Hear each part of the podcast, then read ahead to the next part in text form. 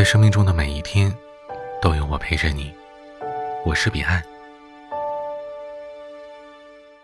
夏目漱石眼中的爱情是将“我爱你”翻译成了“今晚的月色真美啊”。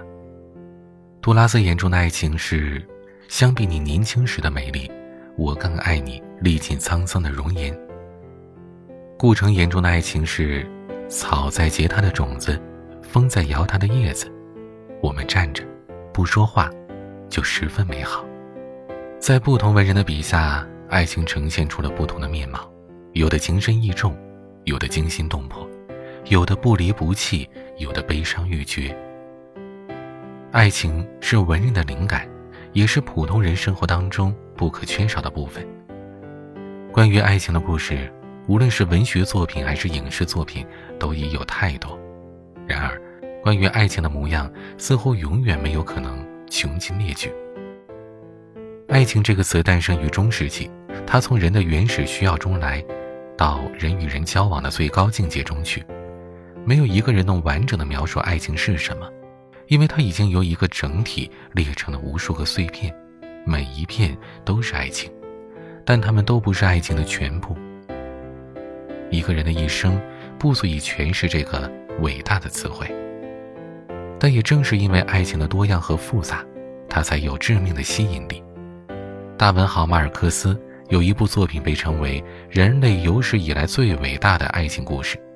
在这部小说中，他讲述了一段跨越五十年的爱情故事。在这五十年的时间跨度中，马尔克斯展示了所有爱情的可能性，所有的爱情方式。这本书就是霍乱时期的爱情。打开这部爱情圣经。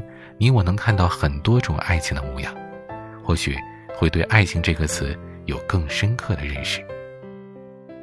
马尔克斯就像是用上帝的手采摘了人间爱情的标本，精心的把它们收集在一个册子里展示给我们看。他把爱情能在人身上所产生的化学作用刻画得入木三分，每个人都能在本书中找到自己现在或者曾经的影子。